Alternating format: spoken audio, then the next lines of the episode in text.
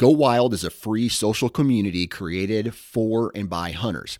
This means that, unlike mainstream social media, your trophy pictures won't be censored. They're encouraged.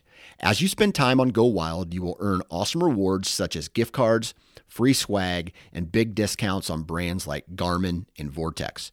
You will even earn $10 just for signing up. Visit downloadgowild.com and sign up today.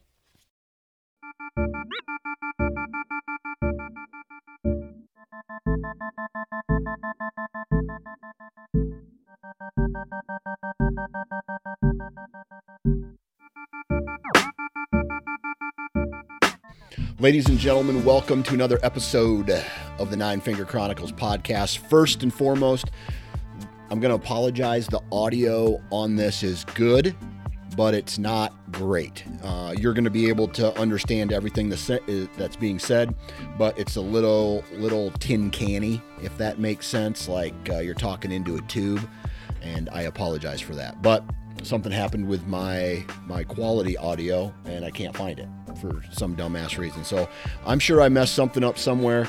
But today's episode, we're going to be talking with Jeremy Dinsmore of the Antler Up podcast. And really, this conversation is all about cold fronts in early October up into the lull timeframe. Now, this is a two part series, okay? Today, we're going to be talking with Jeremy. He is a big woods hunter. He does not have any food plots that he has access to. His the the he hunts public and then he also hunts I guess you, what you would call average private. All right. Next week we're going to be talking with Mark Kenyon, who does have food plots and access to private ground. He also has hunted a lot of public across you know different parts of the United States, and he's going to voice his opinion about uh, cold fronts and whether or not uh, they have a big impact in deer movement. And so uh, this all sparked from a comment that I left. And, sh- and my comment was, man, based off of my experience, I am not, ex- I don't get excited from an early season cold front. And I got murdered, uh, I guess, on social. You know, a lot of guys were like, "Hey, dude, how you know how dare you say that?" Or you know, I, I might be over exaggerating a little bit, but a lot of people find success during the early season cold fronts, but I would argue that a majority of people do not find success hunting early season cold fronts. And so, is what it is. That's what uh, you know. What whether you're in the camp of I I think early season cold fronts are the shit, or you think that you know you're you're kind of on my level and you're just like, hey man, uh, yeah, early season cold fronts are awesome if you can get out and hunt, but it's not anything that I'm going out of my way to, um, you know, to try and make or change my schedule or shift, you know, PTO days from November to early season October, unless I have a deer pegged. Okay. I know there's a lot of asterisks in this, but it's not that I don't believe in cold fronts because I do believe in cold fronts, just not early season cold fronts. And so this two part series will, you know, conversations with people who agree and disagree and, and basically it's a it's just a really thorough conversation about cold fronts and I hope you guys enjoy it. But before we get into today's episode, man, I'm just going to run through real quick all of the partners of this podcast. Do me a favor, go out, go visit their websites, uh, go take a look at their products, and and just let me know what you think. Is this is this a a piece of gear that you could fit into your uh, strategy, into your um, I guess lifestyle? Is it affordable? Is it not? You know, like I want to have open conversations about the products that my partners uh, my partners bring to the table. So I'll just run through them real quick. Uh, first, first I want to say is you got to go check out the uh, the Nine Finger Chronicles hat. It's a brand new hat. Um, it's on the Full Sneak website. So that's fullsneakgear.com. That's a company that I just started. And right now I'm selling hats and t shirts as this fall progresses and I start to uh, get more revenue coming in, I'm going to inter- introduce hoodies and stocking caps and flannels and a whole bunch of other products uh, in this basically lifestyle brand pre and post hunting clothing, right? And so uh, go check that out, fullsneakgear.com. If you're looking for a saddle, saddle hunting accessories, go check out Tethered. I mean, these guys have it all, including the knowledge base and the information that you need to become a better saddle hunter. Wasparchery.com if you're looking for, in my opinion, some of the best broadheads uh, in the market, wasparchery.com. Discount code NFC20 for 20% off. Vortex Optics, be sure you check out the new um, uh, Triumph HD, their new youth model, and then obviously take advantage of their VIP warranty if your Vortex Optics breaks or you you ruin it yourself or somebody else ruins it, you send it in, they fix it for free and send it back to you. Code Blue Scents, uh, codebluescents.com. Uh, I have a discount code there as well. NFC20, same one. NFC20, and that's going to get you 20% off. The best part about Code Blue is uh, they have all things scents scent related. So if you want scent elimination products like the sprays or the laundry detergents, the deodorants, things like that, they have those. They have synthetic deer urine, they have real deer urine, and uh, it's it's it's unique on how they collect it and how they bring that to market. So go to codebluescents.com. Uh, the Woodman's Pal, if you're looking for a habitat tool to chop and sm- and smash and I don't know, clear out areas, you got to go check out the Woodman's Pal. It's uh, made in America. It is very durable and uh, it's very sharp. And uh, I keep one on me uh, at all times. And then, last but not least, it's that time of year to start picking up new pieces of hunting gear, and that would be Huntworth, right? Here's what Huntworth and people have said about Huntworth. Uh, they have said Huntworth is like 89 or 90 percent of the uh, the quality of the elite brands, and you know who the elite brands are, at 50 percent of the uh, cost. So you're getting extremely good value and functionality out of your um, out of out of Huntworth. The cool, the other cool thing is, is as it starts to get to colder temperatures, they have a heat boost technology in some of their clothing that you should go read up on. So, um, huntworthgear.com, and that's it for the commercials. Uh, thank you very much for taking time out of your day to listen to me talk about the partners. Uh, they pay my bills, and uh, I appreciate you guys listening to that. Last but not least, man, uh, if you're going to be in a tree this time of year, you have to wear a safety harness, man. You got to make sure you're doing that uh, and uh, positive energy, right? So think positive and big bucks will come your way if it something like that right so uh, let's get into today's uh, cold front conversation with jeremy dinsmore three two one ladies and gentlemen welcome back to the nine finger chronicles podcast i'm your host dan johnson and today we are joined by another sportsman's empire content provider extraordinaire Jeremy Dinsmore of the Antler Up podcast. What's up, man? What's going on, Dan? Not too much, man. Hey, guess how many times I've uh, been in the woods this uh, this year already? Uh, well, I, I could cheat and say I haven't really seen any big posts uh, of uh, you in the woods. So I'm going to say zero right now. That's right. Good job, man. Um, and uh, but the way the way what you just said before we started recording, that's not too far off of how many times you've been in the woods. Right. This year. Right. Okay. So we're going to start it off this way. How many hunts have you been on this year? I've been in, I've hunted four times, two in Pennsylvania, two times in Maryland. And, okay. and three of the four, well, four of the four I've seen deer, which is great. Yep. Yep my second time in my second hunt in Maryland, I had a really good 10 point uh, come in and bust me basically.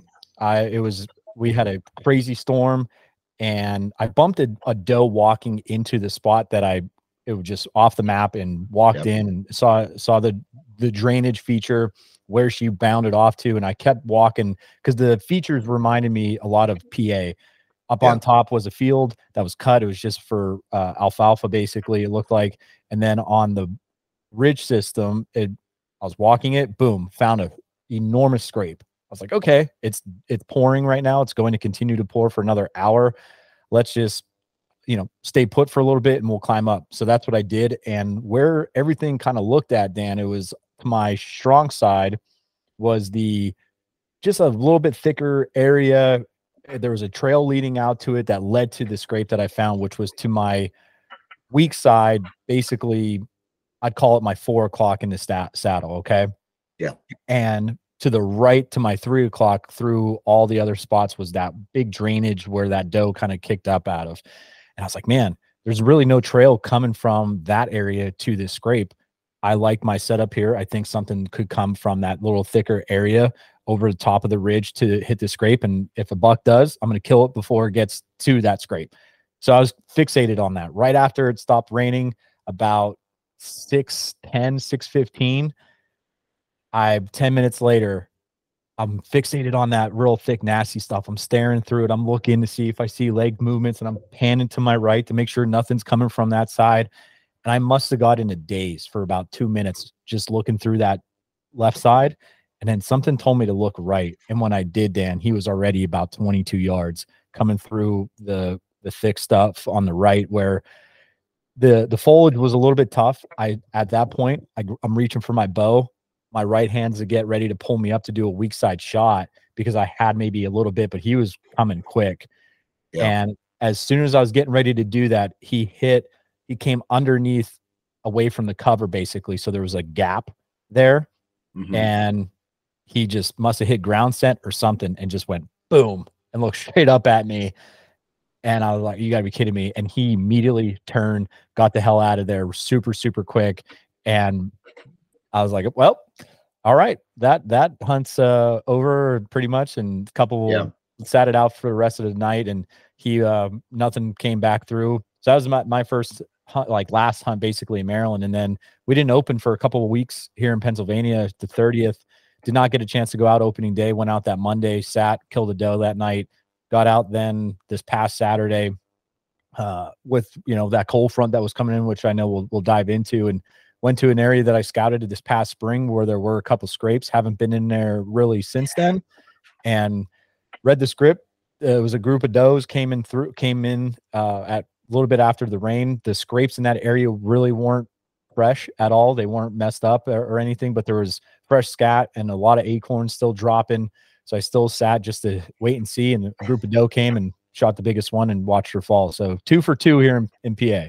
On both on does. Both on those. Yep. Okay. I want to I want to go back to your Maryland hunt when you got busted. Yep. Um, what would you have done better or different uh, to prevent that from happening happening uh, again? Man, that was that's a great question because during that time frame, I was as high as I could possibly be without causing any uh shot opportunities to mm-hmm. to go, you know what I mean? Just because of yep. the foliage at that point in time. It's early September still.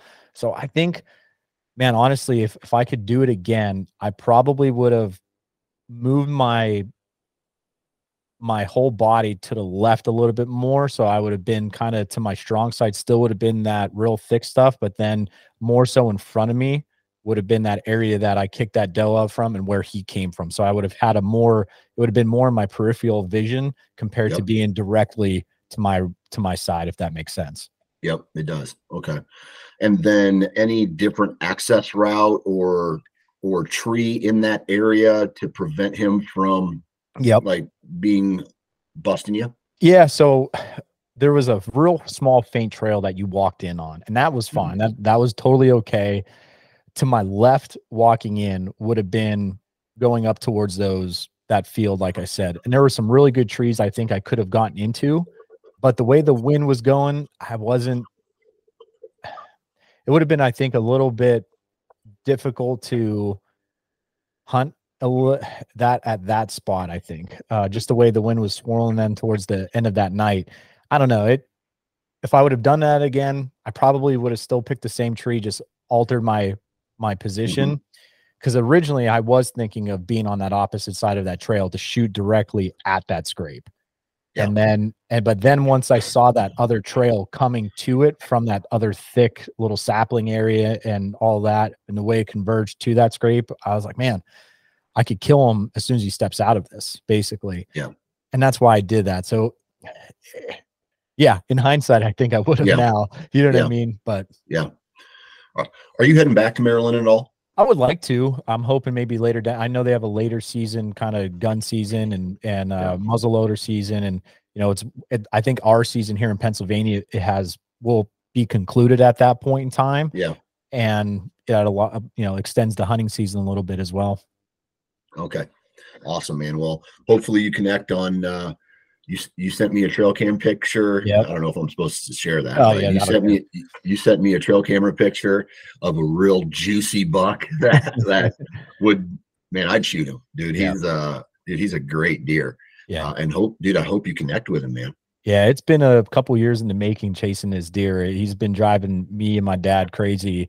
He's a he's a good one. And uh, you know, he's that's the hard part about hunting that that piece of property because there's not a lot of pressure number one and number two there's no like specific food destination source you know you asked me is yeah. there any any terrain feature that really sticks out i mean i mean if i were to say man there's there's a hemlock patch like boom that's as mm-hmm. as as crazy as it gets so i mean I, it's it's fun and i'm don't get me wrong you, people might think i'm crazy you might even think i'm crazy but i told some other friends I have yet personally seen him hunting. I've seen him at the end of a night driving mm-hmm. out of uh, out of our, our area. He crossed the road.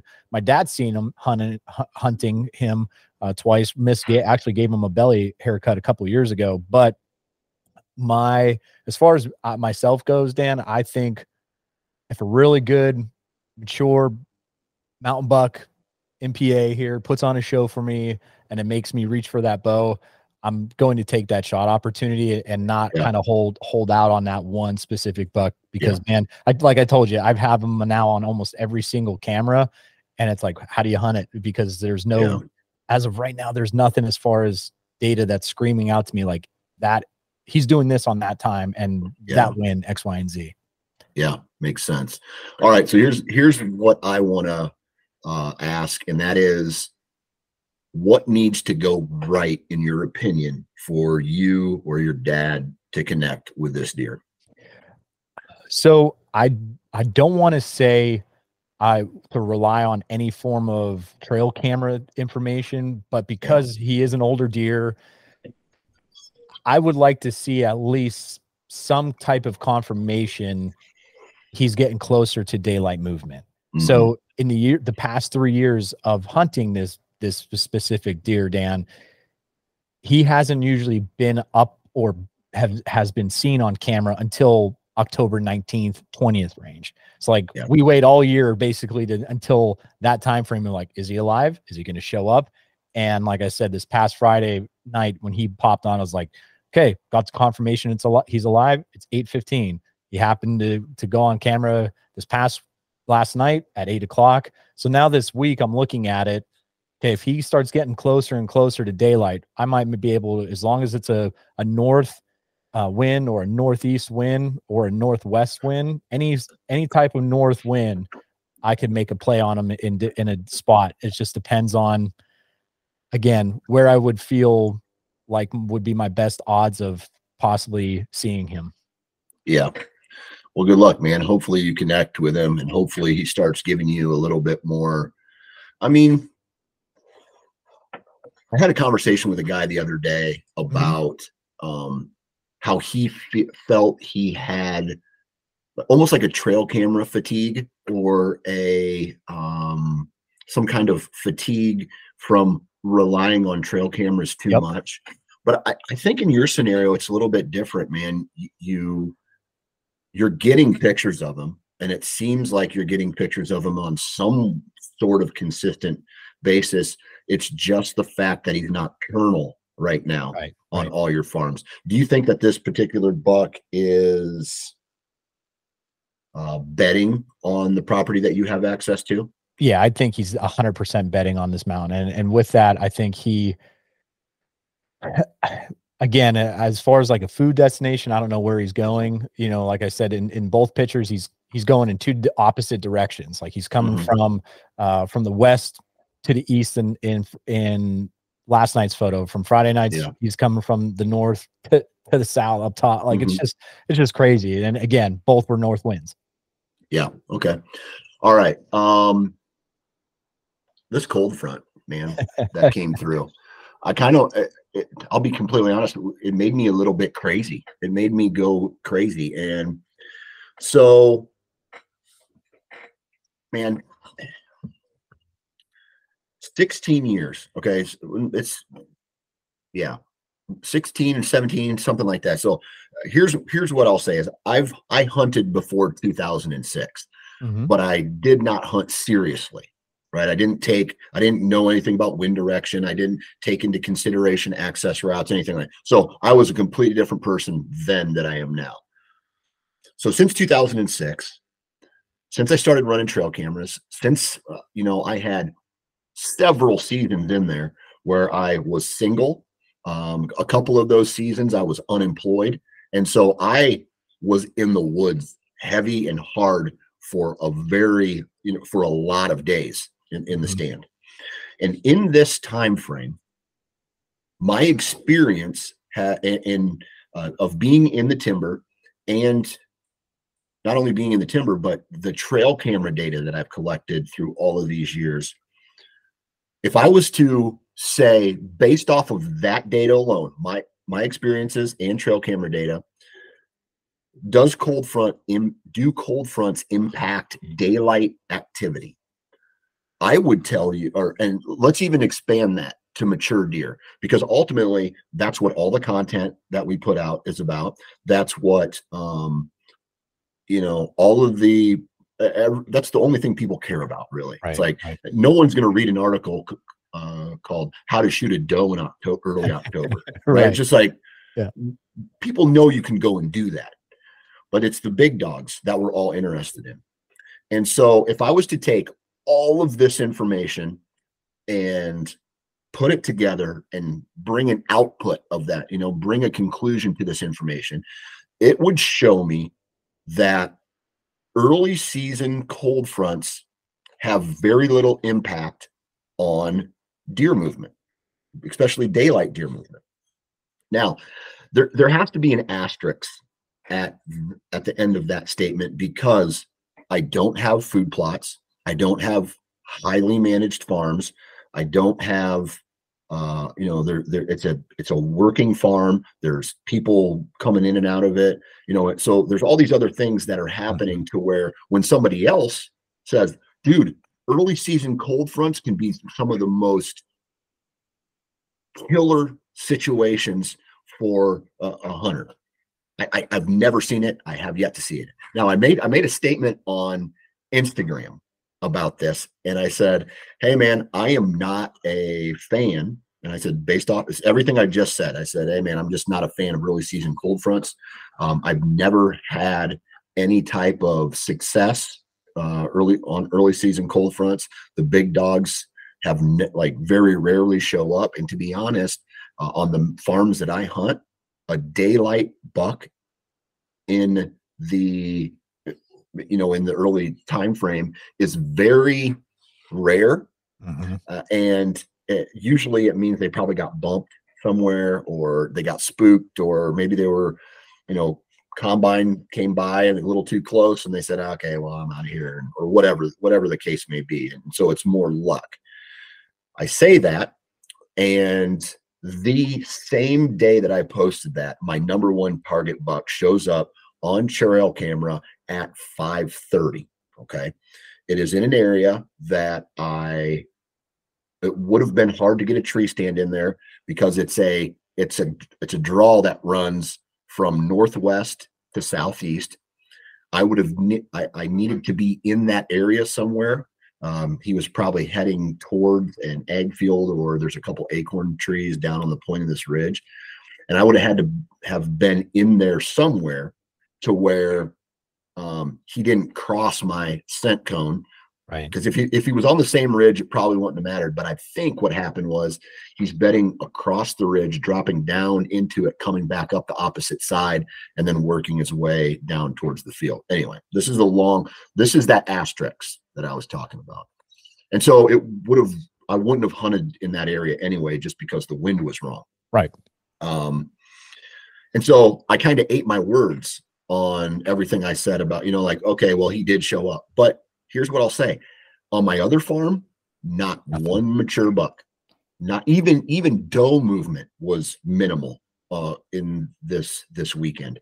Uh, this you know this weekend which brings up two questions one why don't you talk to me a little bit about your experience with early season cold fronts and then i'll and then i'll ask the the second one Right. That's a great topic and a great, great question, Dan. And I've the last couple years, I've really from doing the podcast, same thing like you, grew up hunting with my dad. Really no rhyme or reason why you hunt a specific spot, right? You just go mm-hmm. because that's where history told you. You've had success yep. hunting there. And I would say the last six, seven years is when things have each year something gets, you know, in the in the toolbox, I learn and grow and get and get better. With the cold front side of things, early on, I've seen a a uh, history where the same thing you just said. I don't yeah. really get too. I think the idea gets me fascinated and gets me giddy and excited because oh man, it's finally going to get cold. But same thing. Uh, I was sharing messages with some of my good friends over the weekend. A couple of them would see a six pointer. A couple of them would see some does and all that type of stuff. But again, what you're talking about is those mature bucks, whether it's a hundred inch 110 inch PA mountain buck or whatever, or going to a 150 inch, you know, buck in in in Iowa, there wasn't that, and it hasn't yeah. been that for me. And one of the things that I really love Steve Shirk's uh, philosophy with things. I've learned a lot from Steve Shirk out of here Pen- in Pennsylvania, and he's I mean he runs over 150 cameras. And you know, he, it's a different area in Pennsylvania from where I am. He's more northwest. I'm central, northeast, where I mainly hunt and you know the pressure is a little bit different the amount of deer is is different and he he loves weather's his number one number one indicator of when to go hunt mm-hmm. and like you said you might have an outlier and that's okay but as far as me to get super excited what i've noticed the last couple years i would take off a day from teaching because oh my gosh it's it's dropping 30 degrees i wouldn't see mm-hmm. anything i, I might mm-hmm. see a doe or it's it's last light and by the time i'm climbing down and walking through my headlamp oh there goes a deer finally up out of his bed or whatever it be and mm-hmm. i've never had the uh, what i see later on in the month when a cold front kicks in and and maybe yeah. the, the, what's going on in a deer's uh, change of uh, of you know what's going through his changes basically is what yeah. makes that that that uptick so that kind of leads me to the question does the property type influence the deer movement on a cold front? I think it could. I, yeah. I think it. I think it's definitely uh, uh, an area specific. You know, and and depending on where you're at. Again, going off of what what I just said about Steve. I mean, he's hunting kind of the same terrain features, but j- different deer yeah. density, different pressure, all that type of stuff. And you know, like last night, a good friend of mine, Tom runs Scavage, He's a, he's a straight killer. Just came home from hunting Colorado for elk, and you know, it was like his heartbreak Colorado trip. I don't mean to call you out there, Tom, with that one, but uh, can't wait to hear more stories about it. But he he's after a couple good deer here in PA, and um, you know, he he had a cool encounter, and it was towards last light. And he wasn't really mm-hmm. inspecting that to happen, and and mm-hmm. you know, nothing, no shot opportunity. He just kind of saw and uh, you know, so they are moving, but it's not again, it's not like the what could be later on in the month. Right. Okay. And so I'm I'm not going to say that because I don't I don't want to misplace it. Maybe maybe you know this. Um, I used to know it, but I I feel like I've lost I I've lost the the the straight fact here.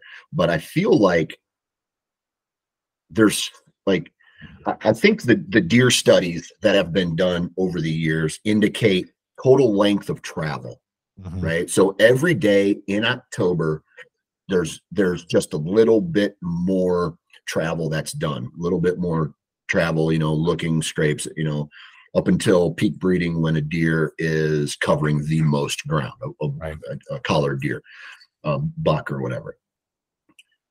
So things like moon phase don't impact that. Things like weather patterns don't impact that. All right. But what it can impact, and I think this is where a lot of people get confused, is daylight movement Mhm. right? So what you're saying is not total movement. Like a deer's not going to, if it's consistently on a mile, it's not going to move a mile and a half because a cold front came through. It might get up early and go to feed. That's what that's what some people say. Right. Um, you know that that's that's daylight movement is what everybody's trying to uh, to figure out here. And so, with that said, then like when somebody has I don't know. This is where I get frustrated is because you have the big names going, dude, you got to get in there. You got to have this cold front. You got to, but guess what else you got to have in order to make success on this work? Unpressured property, Mhm. right? I bet so. And the reason I say that is because you ask the public land guys who go out there Yep. every single year and do that. And if you're going to compare what they see on a cold front to a highly pressured, non managed piece of property, I bet you they tell you that they see um, minimal deer uptick. And that's a guess. Yep. A minimal deer uptick on private or on public ground as opposed to the people who are literally their whole property is set up for whitetails right? And so obviously like I, I i feel like obviously they're going to see more deer movement Correct. uh, in those scenarios. And so i just get I, I get really frustrated when someone goes um hey you know you're wrong. You know your your ideology is wrong well it's not wrong it's right on my properties Correct. that i hunt and it could even be right on the properties that you hunt but everybody is taking what these other people are saying like scripture right and they're Mhm. saying this is truth this has got to be true when in no way shape or form do they hunt or have the same environment that you do right. or that i do Right. I, I to, to even build on that and talking about like cold fronts and Mhm. I, all that stuff, I get more giddy about like it sucks that for me right now, looking at the the wet weekend ahead, the Mhm. weather's telling me Saturday is an all day pour, just pouring all all day, which kind of Yes. sucks. But I'll tell you what, Friday looks good. That's Yep. what I get more. I would rather hunt that with the storm coming, you know, just maybe looking at the pressure and all that type of stuff. And guess what? Who's going to be out there Friday? Not a lot of Yeah. people, right? Like I just told you about, I just told you about my buddy Tom hunting. That was a Monday night. Who's Yep. going, you know what I mean? Like I know there's some guys that go out after work and all that type of stuff, Mhm. but you know what I mean? There's things like that that, you know, oh my God. excellent point Yep. You know, the cold Yep. front's coming, the cold front's coming. Everybody sees that online. Guess what everybody's doing Saturday? They're going out hunting. Yeah. Right. So right and that's and that is my next question is is this cold front this past cold front it landed perfectly on a weekend right Mhm. a, a friday saturday sunday and it and now in the midwest um it's just a straight cold spell i mean we're we're looking at highs to the like the mid 50s 60s it's going to gradually get a little Right. warmer uh, this weekend but then that rain's going to come through another cold front's co- going to be pushing down after this rain and so is it the fact that this cold front landed on a weekend that made it so popular because if you're asking me as a serious hunter depending on let, let's say i work eight to five or even i even work seven to three i'm a first shifter or i'm a second shifter and i'm working three to midnight or whatever you know whatever Mhm. th- those hours are am i taking time off of work out of my pre you know like i'm, going to use pto to go and hunt this cold front as opposed to saving that pto for that late october rut time frame and and so that's how i've made my decision in the past is like mm, Right. i don't think i'm going to waste that day unless and this there's always an asterisk with everything that i say unless i have data correct. unless I have a trail, like let's say I, I went out and I checked my trail cameras a couple days before that. boom, buck. I can pattern him. I have him on three trail cameras, and I know this the circle that he's running, and I'm going to put myself in a position there. But if he's still nocturnal, then there's no point. There's no point for me to go in there. And so, I guess that. Do you do you feel that this this cold front would have been less talked about and less hyped up if it landed on a on a Tuesday, uh, Wednesday, Thursday? Yeah, I do. And and I do you're you're pulling on my heartstrings here because I would have I was that individual that oh man, this cold front's coming in and I might have I would have gotten like say a good buck on camera, not mm-hmm. the one that that I share with you, but a good one. I'd be like, "Oh, he's close." I I'm you know what? These next couple days that cold front's coming in, PTO, boom. Mm-hmm. And I would yep. see goose egg, right? Yep. Like I and I I'm like, "Okay, I did that maybe for 2 years and then finally I, I don't know. I just got more wise and I know yeah. when things really heat up. And again, the asterisk, what you just said, Dan, if I get this specific buck for and I you know, we record this on a Tuesday tonight, Wednesday or a Thursday, and that rain's coming in on a Saturday, and he gets earlier and earlier and earlier earlier. Yeah, mm-hmm. there could be a play in, in, in but if I don't get that, I'm not I'm not taking time because I know right. when when it will get really good, uh, just because of the history. Yeah. Yeah. And this is coming from someone I can hunt whenever I want. Right. If I I can hunt on a Tuesday night if I wanted to. And so you know th- this this last weekend it fell on a really busy weekend for the family. Uh soccer game, uh three softball games and a baseball game all on Saturday. I could have yeah. went out, I could have done it. I could have made it out on Friday night when that uh, front hit and I'm I just made the decision not to. Right, right? right. Because I would because I know that uh, this upcoming week is the last baseball game of the season, last soccer game of the season, and then uh, I have one more week, and then I think on October 23rd I leave for South Dakota. So from the 23rd to the 30th, so that's like a seven day window there. I am going to uh, be in South Dakota, and then I'm going right into the rut this year. Okay. And so there's going to be three weeks there where I am balls to the wall hunting. I'm going to hunt probably every day other than travel days, and I'm going to try to go out and get the job done um, in in that time frame. So I'm stacking a lot into a, uh, you know three weeks sounds like a lot, but in the course of a year or an entire season, it's I mean it's it's really minimal. And I, so and so I don't, from a brownie point standpoint, I don't want to burn any bridges too early. Right. this year I had I didn't take any September hunts. I haven't taken a, any hunts at all this year. October 23rd, it's game time all the way until I shoot my Iowa buck. And if I shoot it early enough, then I'm going to go to another over the counter state and try to get the job done there as well. So um, it felt like a, a, lot of it has to do with stacking the chips in my favor. And I feel that statistically, if that cold front came through on, let's just say October 23rd, 4th, or 5th, I'm going to, I'm taking advantage of that because I, I know that when you have deer movement starting to pick up, rutting at or like scraping, yep. sign making all starts to pick up at later October you add the cold front on top of that. Now you have two things that are going well for you. And so the crops coming out, deer piling into the woods, especially where I live, right? So I, I um, I've noticed that as the more they start start to combine the surrounding farms and the farm that I hunt, the more deer I am seeing on trail cameras. Yep. Which means they're coming out of the little nooks and crannies and they're getting pushed into the timber. Heck yeah. Yeah. So um is there any is there anything else that we need to take into consideration when talking about these early early season cold fronts? Yeah, you know, I just think the main thing is you're only you as the person mm-hmm. listening could really decipher what you what you really I think could really take in. Like I like I like again, I know the area that I put a lot of time and effort into preseason scouting, developing game plans.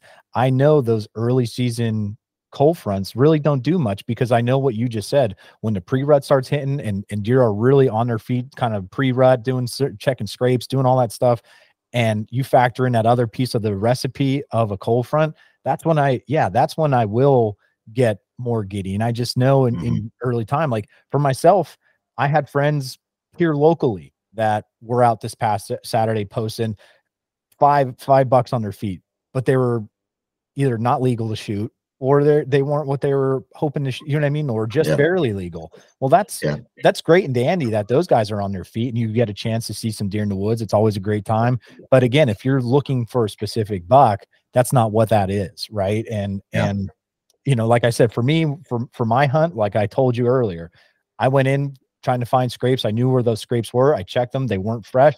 I saw fresh scat. I saw acorns okay, it, it, turned into a doe mission for me right away. I knew, yeah. okay, if a buck comes and it's uh, it gets me going, sure, I'll take that shot. But at that point in time, you know, so I think it just the last thing that, like you said, one more thing, I just think only you could really decipher what it really yeah. means in your core area and what you're going over. Because again, there were people shooting bucks, you know, and mm-hmm. what, did that cold front help? Maybe, probably because, like you said, maybe your property lines up to mm-hmm. that specific type of terrain and and for deer. Yeah, yeah. I'll say this too. Um, one of the biggest awakenings that I've had as a bow hunter, especially when trying to approach uh, older age class deer, bigger antler deer, um, because usually, usually with mm-hmm. age comes size, uh, yep. antler size. And so, um, one thing that I've realized is like, man, I'm not hunting. I'm not just really hunting to hunt anymore. It's all it's all thought out, right? right. Like, and I'm not looking to see deer. I'm looking to see one deer that night, and it's the deer I want to shoot. If yeah. I see 50, if I see 15 deer in a set, cool i'm in an okay spot maybe or if if they're if i see them and they're out of shooting range it means nothing to me other than the enjoyment of watching deer in nature. You now if those 15 deer were, were within shooting range that's awesome man. Yeah. That's awesome. But my goal is to go out to locate a deer to put myself play chess with him put myself in the right position so that when he walks by he's within shooting range and i have a shot at him. And that is what I, that that is the strategy that I try to apply um, every season now. I'm trying to get within shooting range of a big mature whitetail every hunt. Yeah. Every hunt. I love that because that is probably the biggest growth personally mm-hmm. that that I've had where I used to like you said hunt just because of of the quantity number to, of times I could go out and hunt, right? Yeah. Whereas now I, I'm looking at it at a more calculated precise reason why I'm going, a specific reason why I'm going, and it, you know, okay, yes, it's worked out, but again, it at the same time, I, I'm not just throwing caution to the wind and just going just because I yep. want to say I hunt and I hunted or whatever it is. And yep. you know, that that is a big thing. And you know what? I'm totally fine with it. I get it. Like you said, I'm I'm building brownie points. I'm doing this, I'm doing that. And you know, when when my wife could sit there and go, Hey, why don't why don't you go in and try to get that? And I could sit there and be like, Hey, thanks for that offer. But right now it's not looking like the best time I could go and kill this specific deer. You know right. what I mean? Like that's right. that's great. So you know, I don't know, man. I, I I'm with you on that because if you want to get out and like you said every every hunter has their own type of style and, and hunt that they want to do but for me personally that to me has been a biggest growth that i've seen from last year to to this year is like okay it's okay if i'm not going out every day of the week after work to try to hurry up and put pressure on my wife and take care of the daughter and all that type of stuff. I'll i'll do that and well when the time comes i'm going to make the most of those sits and she's going to understand like hey listen i'm not coming home and yeah. I'm staying out because I need to scout a little bit more and, and put more pieces of the puzzle together. Yeah. Yeah. Yeah, man. So I just wanted to, you know, talk about these uh this cold front, man. It's like I really I the the further you get into it, I think cold front, like cold fronts have a huge impact.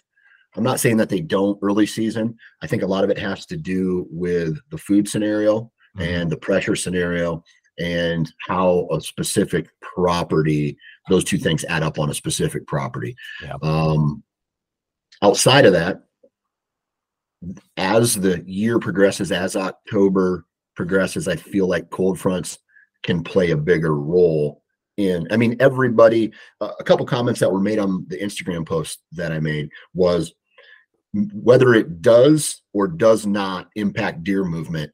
I feel comf- more comfortable in the woods hunting. I'm not. I don't have strep, you know, sweat dripping down my butt crack, and so, and so that makes a that makes a great point, right? I mean, when you're comfortable in the tree, you're probably going to be worrying less about how uncomfortable you are and more focused on going in a little deeper or making you know or, or going to the right tree as opposed to to maybe a convenient tree so maybe subconsciously it plays a role Yeah, yeah. You start pushing that back to october last week of october into the rut.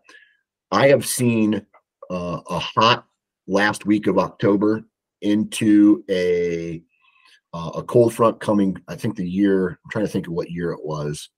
And it was early. It was it was a while ago. But i saw a a, a literal light switch turn on after a cold front came through the first week of october or uh first week of uh, november. Yeah. where it was dead dead dead dead dead cold front came through and it was that was the switch. Trail cameras blew up uh, sightings from the stand blew up deer within shooting range blew up and so it, it really kind of kicked off almost it, it was almost like a kickoff for the rut.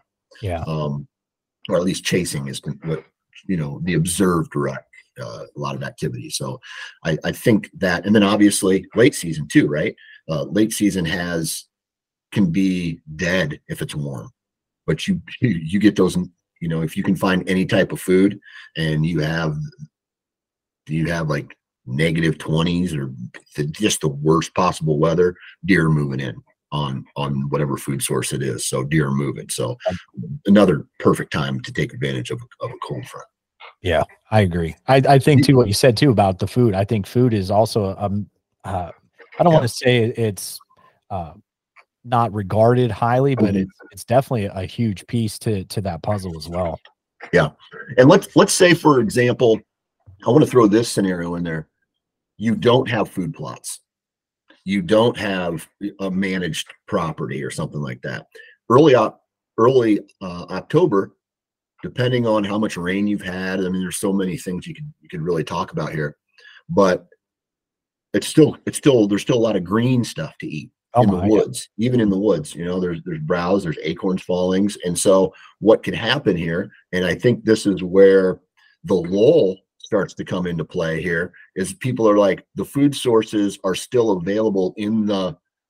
They don't need to go to the. The corn starts to dry up. The soybeans are starting to dry up, and they become less palatable. So what they want to find the freshest, highest protein. That's acorns, and that's um, you know woody browse and and Mhm. you know leaves and stuff in the woods whatever that may be Right. and so and so the cold front could have impacted when he stood up out of his bed and started moving but to to what food source he could have just stood up and started eating right where he was at you know what i Mhm. mean and Yep. so or he's in the timber and if you're a field edge hunter or you're a blind hunter and you don't see anything well then it's a then then then the cold front sucks right? But if you're on a food on a, a green food source let's say like a planted clover plot in a in a blind and all of a sudden deer start piling out well then it then then it's great. Then it work then it's you know everything that you see happen in that scenario is scripture.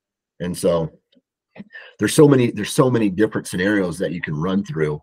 And i think uh, as long as you pay attention to what's going on in your properties then that's really all that matters 100%.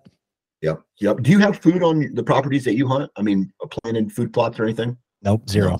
Okay. All right. That's why that's why hunting Maryland was so weird for me because you know there's corn and and all kinds of stuff and I'm like what in the heck do I do here like it- it's a whole different learning curve for me and that's why the second piece of property that that we went to basically helped me because it set up more like PA it had had a little bit more of, of the ridge system to it off of off of like I said that cut alfalfa and all that type of stuff. So it was it it I felt more confident if that makes sense. Like that first night month or friday morning uh friday evening and saturday morning when i was out hunting i was felt like chasing my tail. I mean i heard though I, or saw some deer and all that stuff not not shoot not in shooting range Yeah.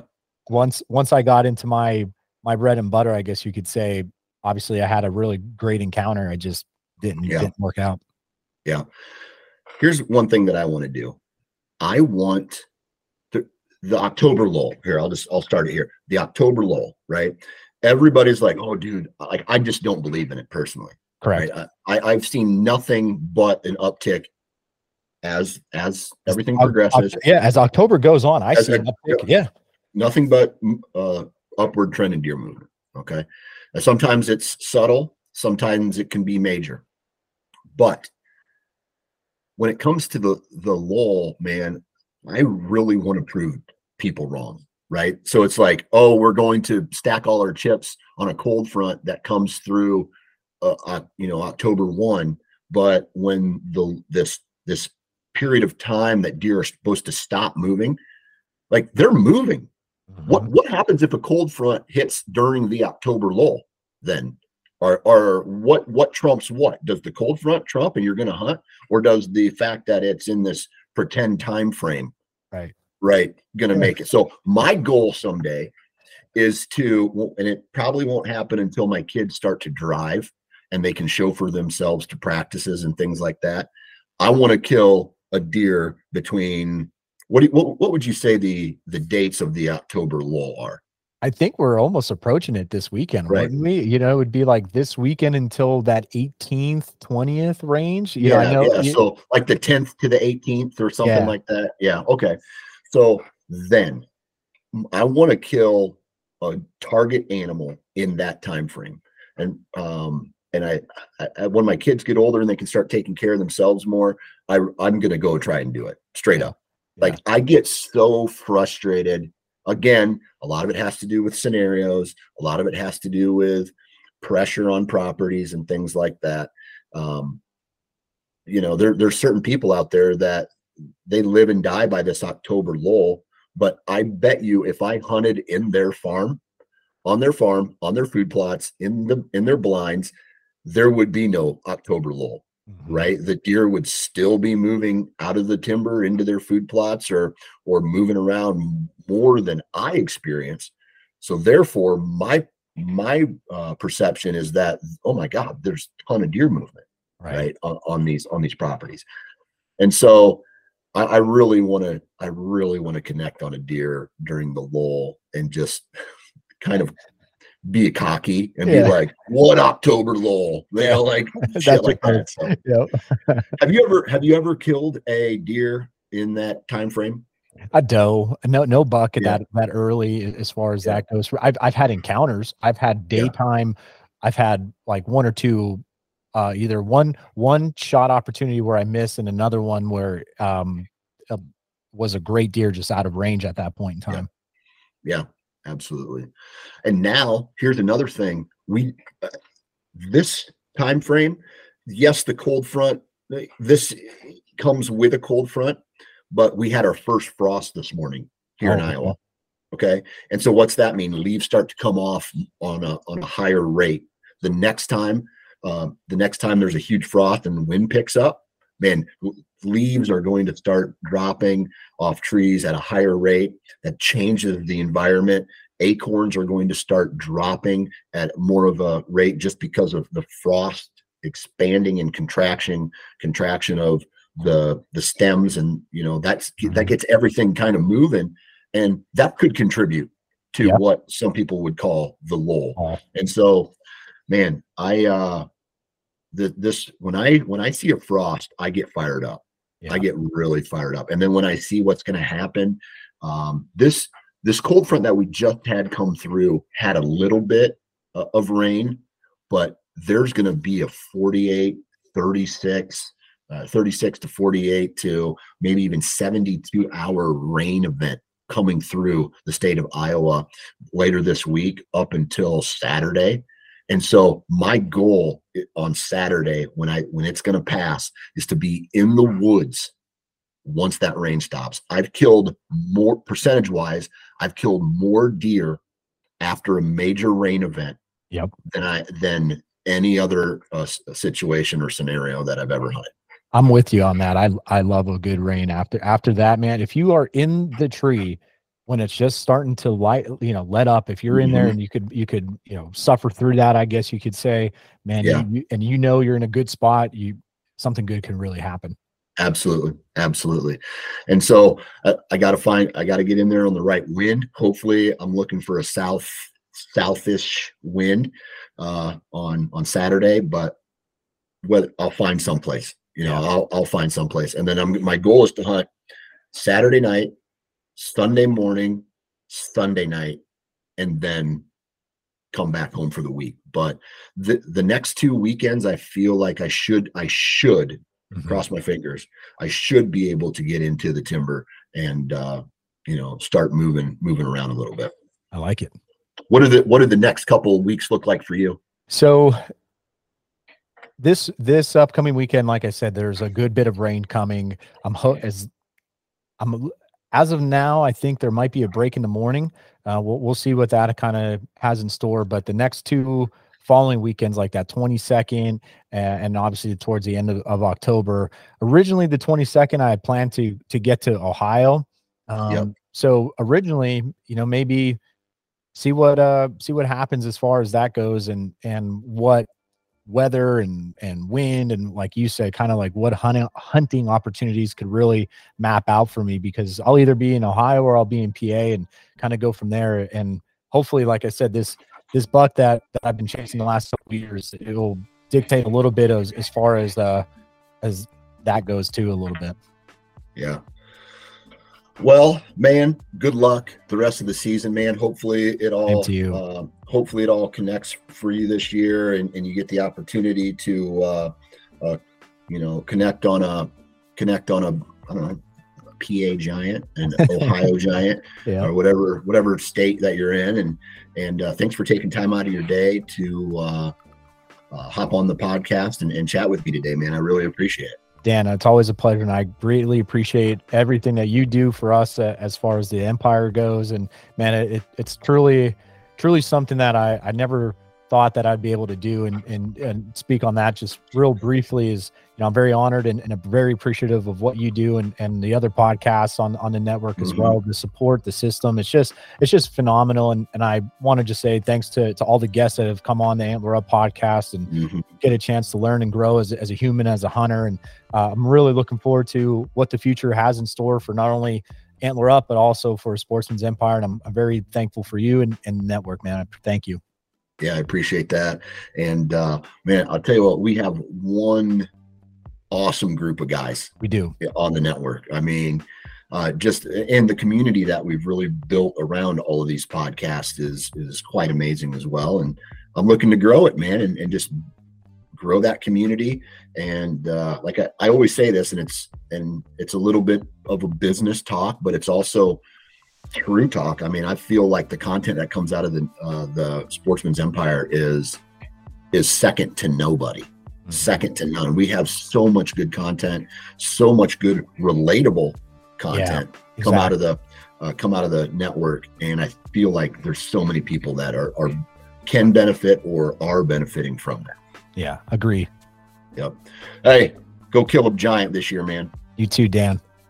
And there you have it, ladies and gentlemen, another episode in the books. Huge shout out to Jeremy. Huge shout out to all of you. Huge shout out to Full Sneak Gear, Tethered, Wasp, Vortex, Code Blue, Woodman's Pal, and Huntworth. Please go and support the companies that uh, support this podcast.